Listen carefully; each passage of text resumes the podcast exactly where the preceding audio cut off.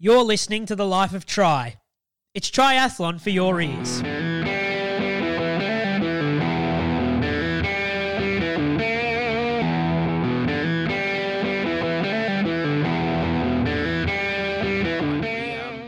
we're back with the traveling Wilbury. Although he's not sitting on a train doing cool music. Oh man, the traveling Wilburys! What a great. Uh, there's a great recap for or I know the big blast O. from the past. The- the- Boy, are we ever old, man. I know. And like the young the young folk listening to this would be like, I don't even know what they're, they're mostly dead now, aren't they? I think they're all pretty dead. That was you- got me on that one. I, I Mm. just yeah, not even going to go near there. But let's No. talk try. Let's talk triathlon. Hey, I- you couldn't. You kind of go from this. Um, we've kind of gone from this. You know, nothing. Right. We went through this black hole of nothing, and all of a sudden now we've got this. Just every week you're looking around, going, "What's next? What's next?" You know. We, we're going to just pick through a few of the bigger ones and just have a conversation around them. I think that's really what we're seeing is this quantum shift in triathlon. I think triathlon is changing. Um, you know, it's dramatically, and I guess the biggest the biggest show was where you've just come from, the the Collins Cup. Um, I want to. There's a couple of things that really stuck out, and I want to get you're on the ground, so you're the perfect dude to talk this through with. Um, the press conferences prior. Now you hosted those things. They got a little spicy. they got real spicy, didn't they? Oh my goodness. Um, you know, the um I think the highest uh praise I have ever received for my work ever um came came after the one of the press conferences where um uh somebody or or uh, Sebi Seb, Sebastian Kienle went up to one of the organizers of the Collins Cup and said best conf- press conference I've ever been to they were the guys were just thrilled. Um, yeah, and and yeah, I, I, didn't really have to do a whole lot of work. I asked a few questions and um, sort of let the let the fireworks pop. It was unbelievable, and um, yes, definitely got spicy, which is exactly what Collins Cup wanted. So Charles Adamo is the guy behind um, the Collins Cup in many ways. He's sort of the chairman of the board. Um, and he hates any reference to uh, being behind the scenes and being the person behind the Collins Cup. So I apologize, uh, Charles, but uh, you know whether you like it or not, you're the man. Um, but he, you know, has this real vision of how he wants things to go, and that is part of it. This, you know, um, mano a mano, uh, woman against woman type. You know, like hey, this this is racing. Like we race, uh, we're we're athletes, and we can put on a great show. Um, and so so it was pretty classic. Yeah, I mean, and and you're like the guy who just lit the fuse and then ran off. I think that's that's when I watched it and I was thinking, damn, like these guys. And manufactured rivalry doesn't work. We've seen it tried before. I think Super League really tried at the very start. They wanted all this sort of, you know, aggro and angst, and I'm not sure they got it. But I reckon when you've got athletes just start hanging shit on each other, I reckon you get it, right? Like you get that sort of um, authentic, not rivalry, because I mean rivalries are you got to kind of build, but for that particular event, it seemed to work really well. It seemed like he got some really good um, spicy stuff, and everyone got a little bit salty with uh, some of their commentary. Um, Yeah, but it was it the the thing that was so awesome for me was it was done in good fun, right? Yeah. Like so um so like the the biggest laughs for Braden Currie's joke or Braden I don't know if a joke or whatever, but you know Braden Currie uh so he's up with Patrick Lange and um Matt Hanson. And you know, we're talking about this huge running battle and everything and and uh and Braden said, "Well, you know, um, Patrick, you're you know it's going to be fun to see how you do when you when you're not riding behind the big blue Smurf. you know, referring back to Kona a few years ago when um, you know there was this back and forth about whether you know whether what Andreas Dreitz was doing. Um, yeah, you know, Andreas was really just at the front riding as hard as he can, riding his best best possible race scenario. So, uh, but anyways, you know, it's always been fun talking about that, and and the year I looked over, and the European team and Patrick were laughing the most. Yeah. Um, so you know, it was like, hey, we're, we're having, we're really having fun here. And then the the other just, you know, Joe Skipper uh, seemed, Yes. you know, he's often kind of quiet and and seemed a little nervous at the start, but you know, the, the line, if you guys can't beat me, I'm the weakest on the team. Like, if you guys can't beat beat me, then what the heck are you doing here? That's Uh, right. And like, and was- he only I mean he only got beat by 40 seconds or thereabouts in his match race. So that was, you know, very close. And result wise though, the big one everyone talked about was Taylor Knibb just destroying. Now we found out that Ryf was not well. Um that's what I've been hearing. But phew, 16 minutes is a fair thumping.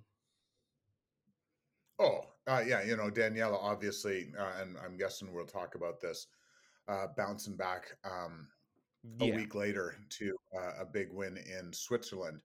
Um, but yeah, like it, it mind boggling. And Mm. for Taylor Knibb to, I'm pretty sure she had the fast, well, I know she had the fastest bike split of the day um, on a road bike. Yeah. Um, you know, like I, I, you know, I, I'm just waiting for somebody to come out with the, you know, tri bikes are dead, go faster on a road bike Yes, um, yes. advertising free. Now, you know, you sort of need to be Taylor Knibb to make that work, but um, still, uh, just yeah. uh, Hey, and the thing is, Taylor Knibb's the real deal. Uh, I Mm. think I talked about that after Edmonton. Um, you know, and she is just um, she's just having fun. I just I hope that she can continue to um, sort of maintain this approach and attitude of just I'm out here, I'm having fun, I'm doing my thing. I'm Yeah. not going to get hyped up and caught up in all of the game, you know, all of the um, other stuff and and get worried about life. I'm just going to do my thing. Yeah. And if she can keep doing that, um, she's going to continue to be one very frightening uh, force on the tri front. Yeah, and um, you know the the, the results too. The, the times were really weird. Like there was, you know, some dudes just went so much quicker. Um, you know, time. If we looked at raw scores, there was a real discrepancy in times. You know, like Frodeno goes three twenty, Iden goes three thirteen. Now there's, you know, there just seems to be there was a little bit up and down on that on that way. Um, but you've got you know name after name just out there swinging it, which was really good that the sport got all these guys and girls together to actually have this event. Yeah, no, absolutely, and and yeah, I'll have to look that timing stuff up a bit because I was under the impression that Frodeno had the fastest time of the day, um, but um, yeah, you know, it, it. The thing was though that at the end of the day, what really mattered was did you win your match Mm. and how much did you win your match by? Yeah, right? So Iden, um, you know, I, I Iden won his match by more, got six points. Jan got four and a half points. yeah, Right. And but that you know that takes into consideration like who you're racing against. yeah. No, I might Um, have been looking at a typo all too. that kind of stuff. I might have been looking at a typo too. Um, so yeah, it might have been a little bit of a miss for that one. So Frodeno did get the fastest time. Um, but I mean, they all got paid good coin too. You know, they're saying Well, Fr- and so the walked off interesting thing, with 90 grand. Um, Yes. You know, um, and even the lowest were getting 20, 30 grand for the day. You know, Lange's reportedly getting 45, Currie's on 50, Charles Barclay's got 60k for the day, you know, Iden 70. This is not money we're used to talking to. Yes, and it was all based on your PTO ranking going in. Correct. right? So that's uh, so you know it was all appearance fees based based on your uh, PTO rankings. So um, yeah, you know, interesting. Like to me, to me, what's missing, and and maybe there was this, and I just missed this, but um, a big prize pool for the winning team, right? That gets split up. Yeah. um, just to just to add. So you've got your appearance fee for each of the athletes, but then you know some incentive for Team Europe to want to you know continue to dominate. Like there's you know but heck, a million and a half dollars or whatever it all ended up being. That's game, you know, that's game breaking and, and game changing Oh, for hugely. uh, for triathlon. Hugely. right? You know, for So- years, you and I have been banging on about this is the fact that the athletes get crap all money for the amount of talent and effort they put in. And it's nice that we're sitting there, you know, regardless of your format, whether you agree with the format, whether you just want to see a, a pure triathlon race. Um, you know, I, I, you know, I, as per usual, I run in on the skeptical, um, riding the skeptical bike at the moment, but I watched it and thought there are things that I would fix. And I was actually talking to a high ranking PTO person, and I won't name names because it was an off the record conversation. And, you know, they were saying, yeah, there's things we're going to fix. But I think they were overall, they were well pleased, Kevin, with what happened. Um, and we're talking about, right? We're talking about 1.5 mil. We're talking, and it's not all about the money, but it certainly does add attraction. And it certainly does mean if you're tipping that money, I mean, the figures that I heard that they tipped in was 3.5 or 4 million to run the race um, you know, when you're putting that sort of money in, the production's going to be better, the product's going to be better. Um, you know, you're going to have a better spectacle on the day, and more importantly, you are going to attract the best talent to come and race because it makes financial sense for them. They're professionals. No pro. Well, I'll put a little caveat there. Most pros were into it. There's a few who said no, but that's okay. But the ones who showed up, they get recompensed properly. And I think that's only fair and a massive step forward. So, if anything the PTO has done is they've realigned the actual incentive for professionals to come and, and, and have a race and given them something that they deserve. Yeah, absolutely. And um, yeah, you know, it, it it was a great show. They put in, as you said, lots of money. I have no idea how much, but um, monstrous production. Um, uh, you know, getting to you know hang out and interview Phil Liggett and and see him in action and do his stuff, huge. You know, Mm. just uh, it was it was you know just um, pretty monstrous. All the all the stuff that they did. So So Yeah, team it- Team it- Europe takes the win quite comfortably over the US and then the internationals. Now, a couple of things, highs and lows. For mine, the highs were what I've just talked about. Not going to go over it again, but the money and getting athletes there, that's got to be a high, right? Some of the lows, though, or some of the maybe things to improve. Let's talk them. Let's talk them challenges. Um, they do need to get the coverage right. There were times there where they were missing things. Um, they need to think through the coverage a bit better, I think. Um, now you were on the ground, so you probably wouldn't have seen much of the coverage.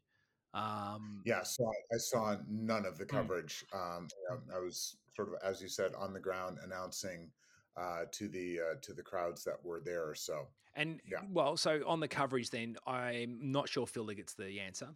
Um, as much as I love the man and respect him for everything he's done in cycling, it's cycling. There was a knowledge gap there that that wasn't good. Um, I felt that he wasn't as sharp as he needed to be for that for that coverage. Um, his voice still is. I mean, my God. I mean, he's all called us. I mean, we- who's ever ridden a bike, you've always thought of Phil Liggett calling you in to win a t- stage of the Tour de France, right? We've all had him in our minds, Yeah. calling us across the line. He's phenomenal, but I'm not sure. And the usual, you know, shit fight over the microphone for the rest of the commentators again. I, they've got to sort that out as well. That wasn't cool. Um, I kind of felt there was a lot of people trying to have their say, and it didn't come across as it needed to be. So, you know, from a broadcasting point of view, there's things to work on.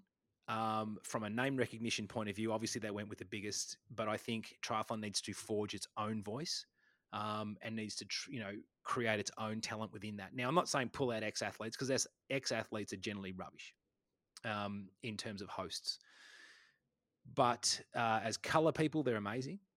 Um, Yeah. And I'm not, I'm not going to be dissuaded or uh, persuaded either way. That I think that pro athletes are great for color. They're not great at it as anchors. So we need to think that one through. Um, and I think the rest of the the things that I saw were generally really good. You know, their marketing was good. They had kind of studio looking. It looked like it should have. Um, and I think they've got some of those aspects. They've definitely raised the bar on some of those aspects. Um, but um, yeah, all in all, um, it- can't really first time out. Pretty decent job. And again, we're talking about it, so the job's done, right? Us and every other triathlon podcast Yeah. in the world is talking about it. Yeah, no, they they knocked it out of the ballpark, and it, um, yeah, and it, and it really helped. Uh, you know, just just coming back to Taylor Knibb, I, I was just looking this up. She did have the fastest time of the day overall, so um, on the bike and and overall, um, and that to me was huge because had Taylor not won that, it was just a boring day of watching Europe annihilate everyone Yeah. but when she did that it sort of kept things a little interesting um, because we were like whoa um, where did us come from um, and then um, it, it just yeah it just sort of kept the kept the day rolling um, to add just a, a little bit more excitement on the ground i don't know if that came through on the coverage or, or not but we were like whoa um, this is not what we expected at all. This could be exciting. Yeah. So And I think it's exciting. Look, I'm not. I'm. I'm. I'm going to say that you know I was very skeptical when it first started, but seeing the journey and speaking to a few people in inside the tent, um, you know, their their goal is to build this right. So they're they're coming at it from a good place. And as I said a couple of podcasts ago, there are a ton of people in triathlon who know a lot more than I do and a lot smarter than me. It wouldn't be hard. But um, I think that there are things to improve. But I think you know, at the end of the day, goodness, you know, they're doing really, really good things. And, we, and we've got to support this. We have to support this stuff. Sure as hell, the pro triathletes are going to be supporting it because it's an opportunity to get into that field and actually make some bank for your day, which is, Yeah. you know, something that is incredibly hard to do in this climate right now, you know, um, especially with a lot of the Aussie uh, triathletes stuck at home and going nowhere fast. We're still in lockdown. It's ridiculous. Um, you know, we're still sitting here. Um, moving along, though, he says uh, Super League. I love Super League. You know why?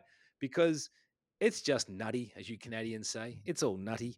Um, what I loved about the Super League was the what they're trying to do, right? So rather than have this extended season with all these different things, they just want to combine everything and stick it in a month. And I think that's really cool. Um, we saw a new team format the Sharks, the Rhinos, the Cheetahs, the Scorpions, and Eagles. They didn't take the Koalas or the Wombats. That's disappointing. Um, and we saw this kind of different squad, and we saw them wearing their team colours, the Scorpions and the Sharks, etc. I I don't mind. I don't mind it. You know, it's it's different. It's got its place it's condensed and again if it allows athletes to get out there and actually earn some money do something a little bit different and show off their versatility then i'm all for that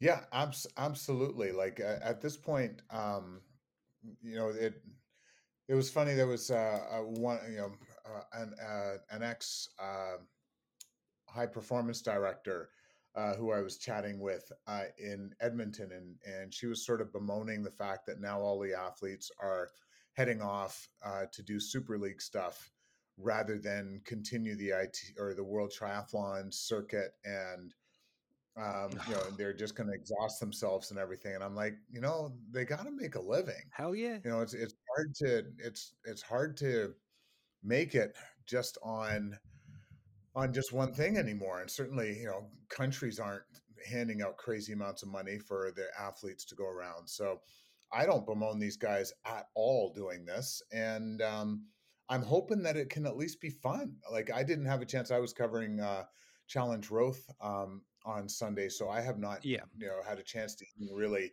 uh, catch up much on on the Super League stuff. Um, but I hope that people at least looked like they were having fun and like getting out there and hammering. Like certainly uh, the the pictures I've seen, that looks like the case. So Yeah, and look, he's smart, right? Macca, who's running this, he's not an idiot, right? The guy knows what he's doing. He's saying, let's get the 5th of September in London, then we go to Munich and we go to, I think, Jersey, and then they end up in Malibu, okay? And they're going to all Yeah. do this in a month. I love it because he's not saying to the athletes, hey, I need you for 16 weeks or what. He's going to say, hey, I'm going to buy your services as a uh, Super League athlete going to give you some money. Oh, there's a shock.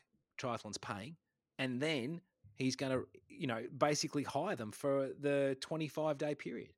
Who's not going to get involved in that if you're a sprint athlete? As you said, the federations can cry all they like, but what are they doing to actually build? And what are they doing to pay? What are they doing to, to do what they need to do in order to keep the and retain the services of these athletes? Athletes should be able to go and do whatever the hell they like. You know, so the federations can Yeah, go boo hoo, but they've got all these opportunities. Why wouldn't you take it? Yeah, absolutely. And and so um yeah, lo- love the concept. Um as with the Collins Cup, my only fear is is this is this sustainable? Hmm. So can Collins Cup and can Super League generate enough income to be able to keep things going? So what happens uh, yeah, if if that doesn't happen, Yeah. if they don't get the rights, if they don't get the pay per views, Yep. if they don't like, at some point you're going to run out of billionaires to fund all. Hundred percent. Yep. And you have, and that's yeah, no, my only concern. I I agree. You and I, this is the third thing we've agreed on in this podcast. This is garbage, Kevin. It doesn't work. but you are you are so one hundred percent right. I love this because that opens up the door for that conversation to say, yeah, like who's funding this all the time, and are they have they got a model that will sustain mm-hmm. itself that will start to bring because again, yeah, billionaires are you know going to have passion plays but it's one thing just to keep putting money into a you know into a bottomless pit like they're not millionaires and billionaires because they throw money away they throw money in investments and you start at some point i would think expecting a return and someone can sit there and say ah, oh three million bucks for a billionaire is no problem and it's a passion play but at some point it's not getting funded for five years he's not throwing 15 million at it and expecting no return so you're right what is the uh, you know and what is the the end game for these ones and these races but right now, it's if you're a, you know a sprint athlete, you can sit there and look at Super League, and clearly, if you're an endurance guy or girl, you can look at Collins Cup, Taylor Knibb aside, you, you've got that opportunity to get involved in it, um, and you know race continuously for a month. I love that concept. I think it's really cool. I mean, normally I'd be the one sitting there going, "Oh, this is crap," but I really like it. I like the fact that um, he's doing it all in a month. I think it's fantastic because we get to watch it now. It's like again, Macca grew up in Australia. He grew up on NRL, which is the National Rugby League, where every week you have a game. And I support whoever I'm going to support, the beautiful Melbourne Storm, for example, who I support. Every week they have a game. And I watch the game and I watch the injuries and I watch those who come in and out. And then I watch another game the following week. Who would have thought I can back up my love for what I've seen a week later? Whereas in Ironman triathlon, I see Frodeno race and then he puts it in a sock for the next three months. We don't see him because the dude's Yeah. smart enough to try and recover. This is different. This is groundbreaking stuff. Yeah, and and it's to me we've got just basically as you've talked about two different streams. So you've got Super League taking care of the the sprint and Olympic distance athletes. You've got Collins Cup taking care of the endurance athletes. Off we go, right? So Yeah. um, it it'll but they you know we just keep coming back to that question of the sustainability. Uh, I think they're both doing all the right things in terms of like the distribution distribution for the Collins Cup was nuts. Uh, all of the different places that it could be seen. You know, in, in Canada, CBC picked it up. Uh, you know, lots of lots of uh, which is huge, huge for us. Um, not sure who all had it in Yeah. Australia, um, but We yeah, had, those um, are all the we had Kayo. We had, yeah. So, um, but you know, yeah, we had we had Kayo same pick it up in, in Australia, Kevin. Whoops. Okay. we got a little delay working here. Uh, I'll let you finish, buddy.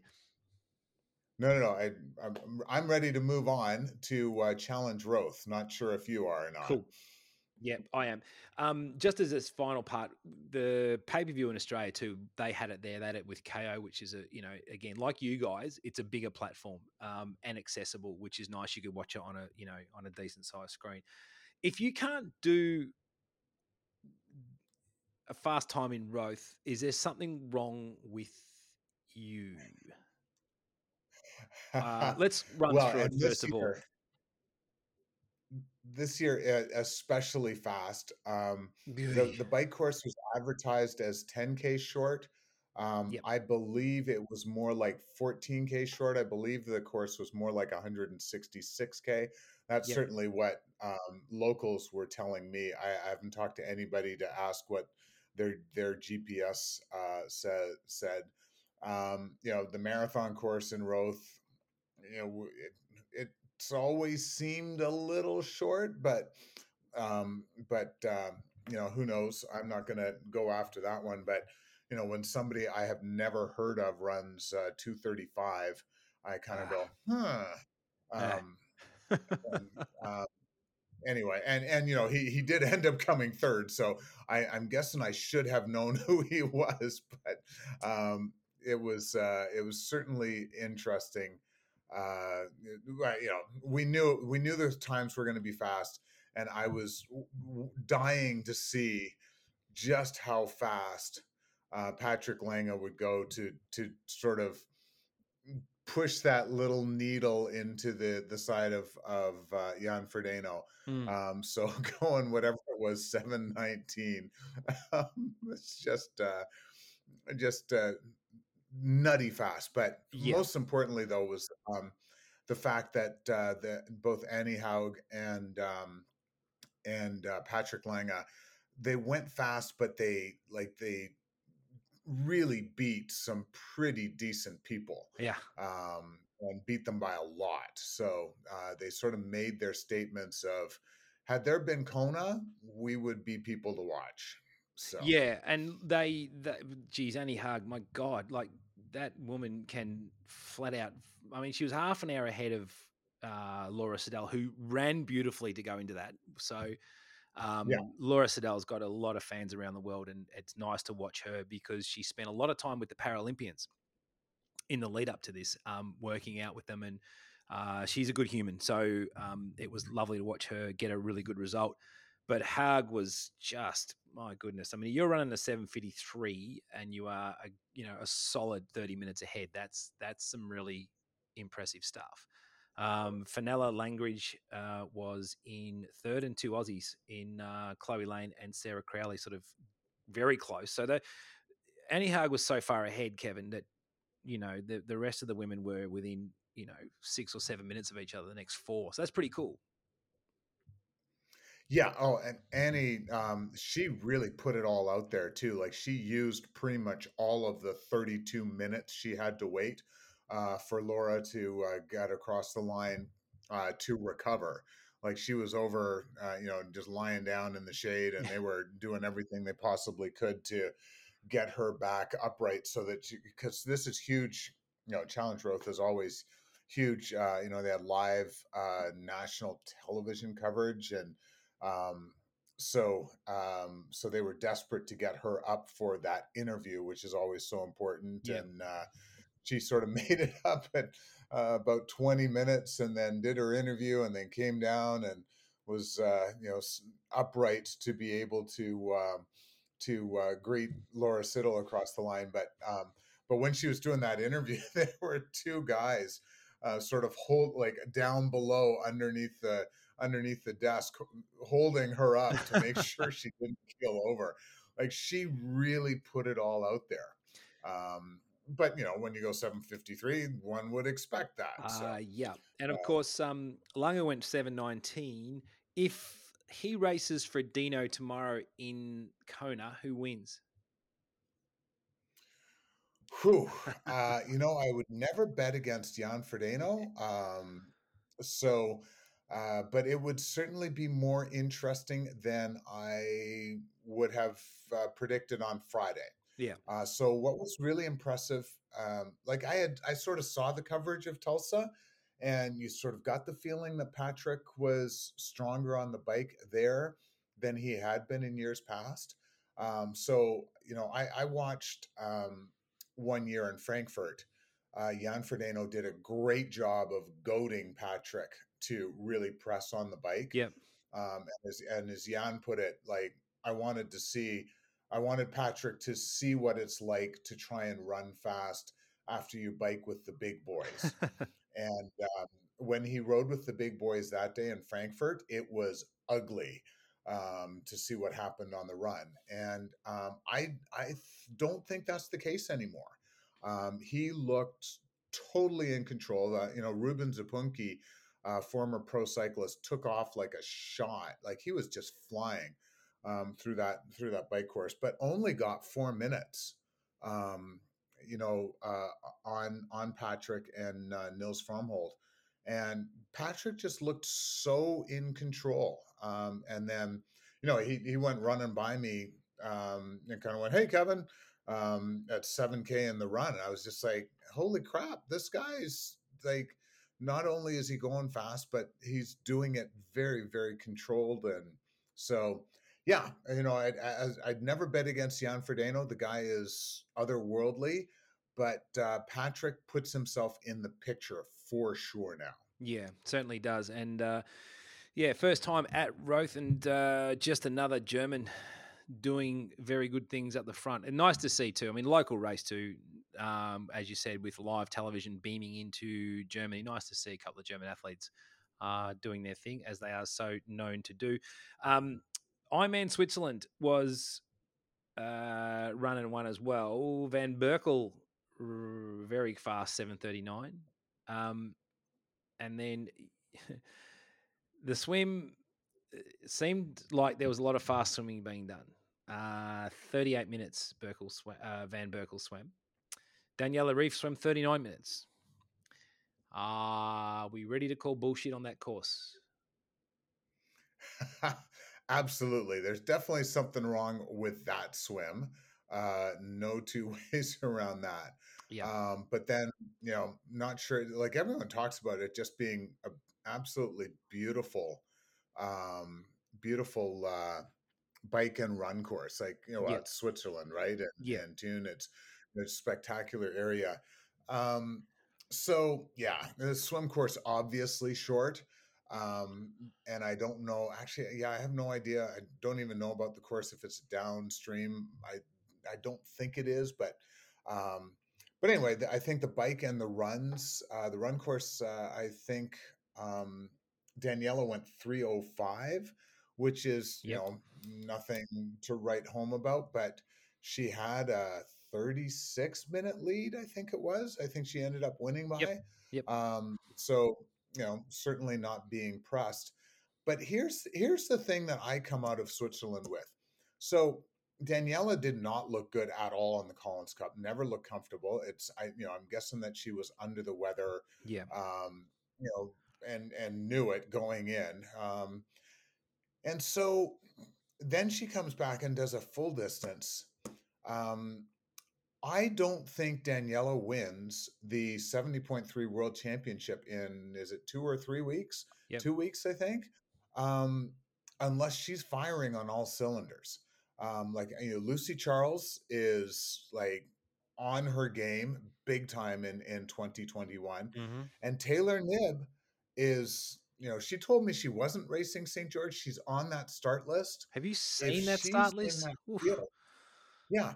So if she's in that field, um, Daniela Ryf suddenly needs to be like the Daniela Ryf of Kona record setting um, form. Yeah. And doing a full distance the week after being sick, yeesh. Yeah. Like, you know, the coach in me is kind of going, huh, Yeah. uh, I don't know about this one.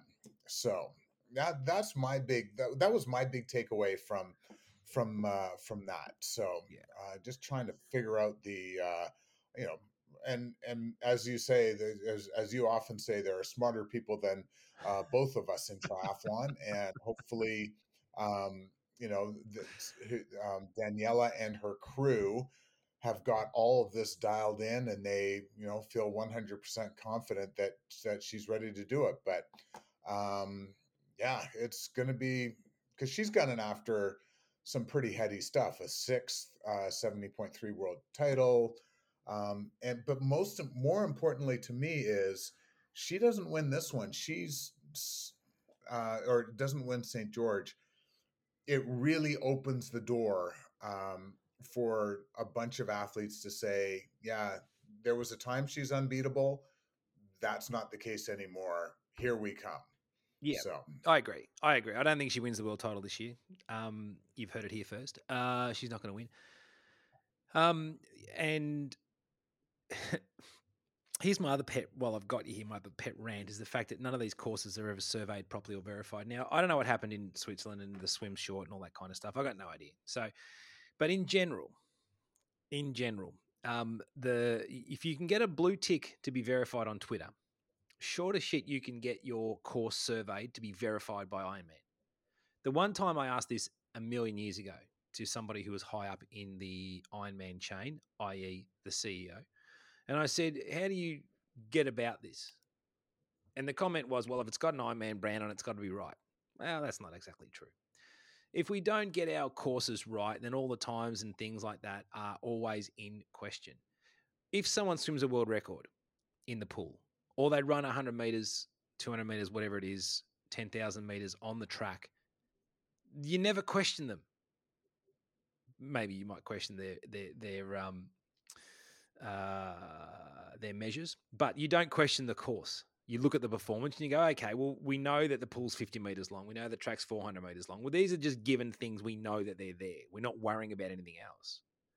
So it's real annoying when you see courses that are not surveyed correct. How hard is it to do that? I know at Melbourne, Ironman Melbourne, a few years back, they did an extra loop of about 400 meters or 300 meters to make sure that they nailed the length of the marathon. They had it looping back in in Frankston. Hi to all my friends in Frankston, um, to get it right because the course was surveyed properly then, and it was like, okay, this is a legit Ironman course. If you don't have it right, then it can't really be called an Ironman, and it can't really be called a you know where the the pros are racing. And times you go, okay, they're thereabouts. He ran, you know, two forty marathon. Was it a real marathon? I'm tired of hearing that. I think race organisers need to do better. Um, and they need to collectively lift and make sure that their courses are surveyed correctly and that we know what we're seeing. So when I see Van Berkel running a 237, eh, really? Is it really? You got to take that out. We take the guesswork out and give it a proper verification. What do you reckon, Kevin? So, um, totally agree and completely disagree all at once. Ah. Um, so, um, so yeah, I I get what you're saying, um, but even in marathons, right? There are um, marathons that are certified and there are marathons that are not, right? And so. Um, so you know uh, when uh, what's her name Beth uh, or uh, set the 5k world record a little while back Mhm. ends up on the road. It ends up not being a world record because the race organizers hadn't gone through all of the course measurement stuff the before and they didn't have the right timing things in place. So the IAAF has all of these things, you know, hey, if you think there's going to be a world record set at your course, you need to go and make sure it's certified, you got to get it measured, do all of that stuff ahead of time. We need to know that. You need to have all of these timing things in place. So um, so I wonder if that's the kind of thing that we need to be doing for Ironman. Okay, here are certain courses, here are certain places like Kona. We want this to be absolutely accurate all the way through, um, right? And so and Roth, like you know, hey guys. Uh, let's get out and actually measure these courses and nail down uh, like the Roth is. Don't get me wrong, I love the event, all that kind of stuff. But yes, I 100% hear you. It'd be awesome if we knew that we, everything was was bang on.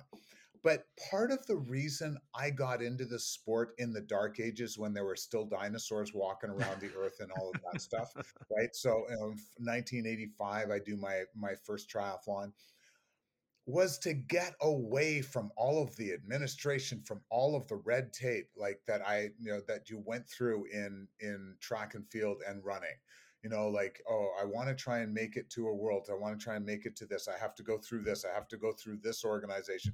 Triathlon was wonderful. Hey you want to go to kona? You just damn qualify. Like just get your butt you do this all yourself.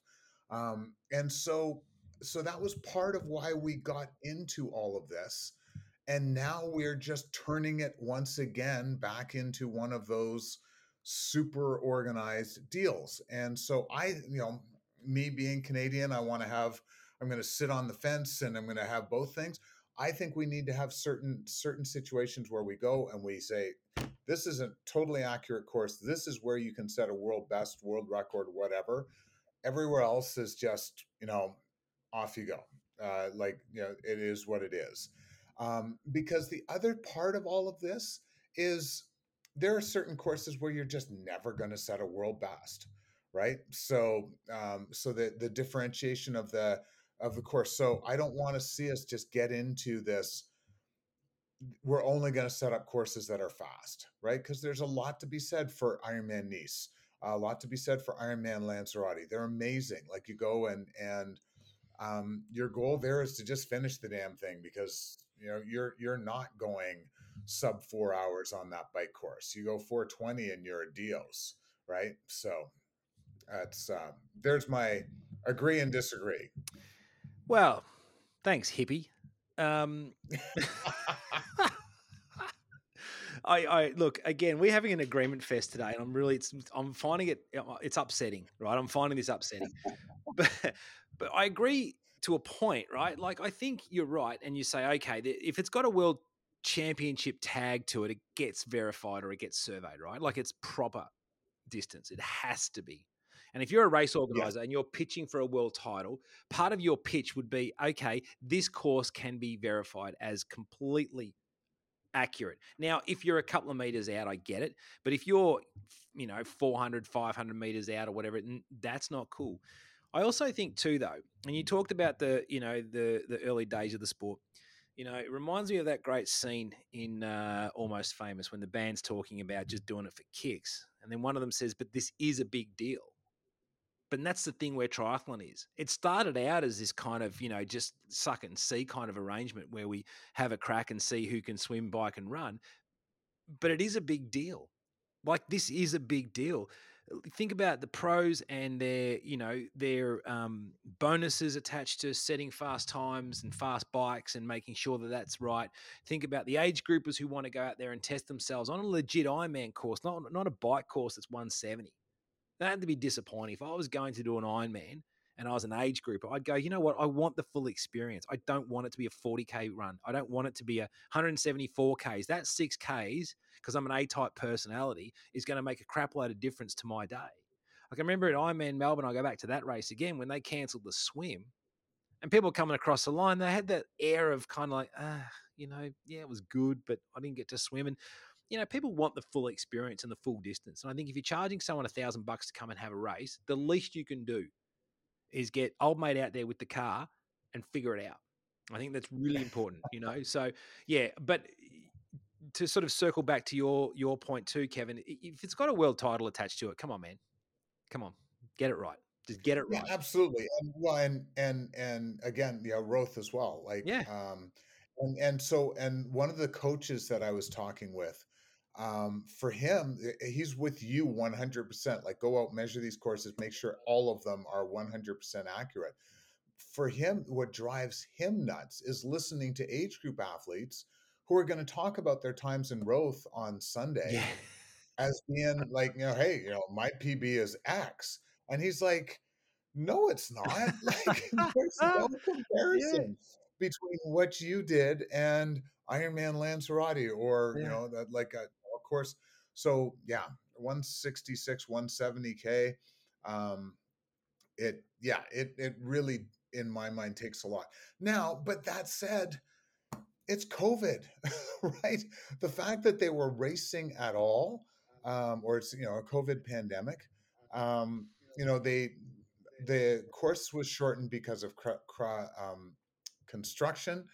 Sorry, I'm I've been on the road now for two weeks. I can barely talk. Um, Hang in there, shortened for construction, and also because they wanted they had to take out Solarberg Hill um, because they knew, like people were tearing down the fencing that they had put up to stop people from being able to watch the race, um, so that they could watch the race. Uh, like the, so, um, I totally get you know, we really want to have a race. The officials are saying you can't have a race, there's going to be crowds. And they say, we're going to change the bike course so that we're taking out the, you know, the most popular place you know, there's normally 50,000 people on Solarberg Hill alone. Um, so, you know, we, we, we do need to give them a little bit of slack in terms of this year. Uh, but yeah, in my mind, Challenge Roth, they absolutely need to, you know, if, if they want to talk about having world records there and all that stuff, let's get out and totally dial in that course with you 100%. So there you Other go. Other places, I'm not so sure. No, no, I agree. I look, I'm, I'm with you on that. I just think, look, you know, if you can get it done. So uh, the challenge family, no doubt, will be very, very pleased. I'll give them a pass for this year, given what you've just said.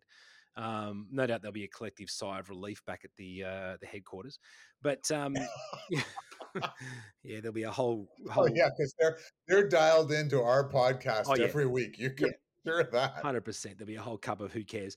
Um, look, it, it- we make some good points. At the end of the day, we are running a professional sport. Let's get it done right. Um, but Kevin, where are you off to next? What's the next stop for you? Where are you now, and where are you headed? And what's uh, what's on your agenda? So I am here. I am here in Almere, um, uh, just outside of Amsterdam in the Netherlands, uh, for challenge. Well, it's not challenge. Well, yeah, it's the challenge Almere, but also uh, the World Triathlon uh, Long Course Championships are this weekend, along with the Aqua Bike, I believe. Oh, they- yeah, instead of- Jesus. So this is so this was supposed to be the big um, world triathlon um, what is it? World championship festival i think it's officially called. Yeah. so five world championships over 10 days. So you've got the cross you've got the duathlon you've got the aquathlon you've got long distance you've got aquabike i think there's maybe or maybe there's two duathlons in there. Um, so really cool concept that they came up with in 2017 uh, ran for the first time in Penticton uh, in Canada and was, um, in my mind, a huge success because, you know, all of those events in the past have kind of, uh, for on the World Triathlon front, they haven't seemed to get quite the same uh, status and prestige as the um, the uh, sprint and the Olympic distance championships. And so putting them all together kind of made it a big deal. It went to Fyn, Fyn, Fyn um, in uh, Denmark uh, in 2018. And then Spain had it in 2019. Obviously, didn't happen last year. And so it was supposed to be here in Almere this year. Uh, they had to nuke most of it, but they have been able to get the uh, the long distance championship going. So Yeah. uh, really excited. Uh, you know, this trip has turned out to be uh, pretty spectacular. Roth is always a race like no other on the planet. Um, it truly needs to be a bucket list race for every triathlete. Um, you know, Kona is up there, but and obviously, but Roth is um, probably should be in the next breath um, in my mind. It is an unbelievable experience. And Challenge Almere, this will be my third year of announcing at this event. And um, it is, uh, you know, the oldest race in Europe. It has a ton of history. It's hosted these world championships before and uh, we'll do it again. And I'm really looking forward to uh, to seeing how this weekend plays out. Nice one. Well, mate, uh, I always appreciate your work, given that you are, as you said, on the road, out of a suitcase, and a man uh, doing the uh, the kilometers. I'll just sit here in lockdown as you do. Um, appreciate you today, um, and always looking at Triathlon uh, magazine in Canada as our first port of call for all of our information. Uh, and you can get there as well and catch uh, all of Kevin's work as well. Buddy, safe travels to you, and thanks for being a part.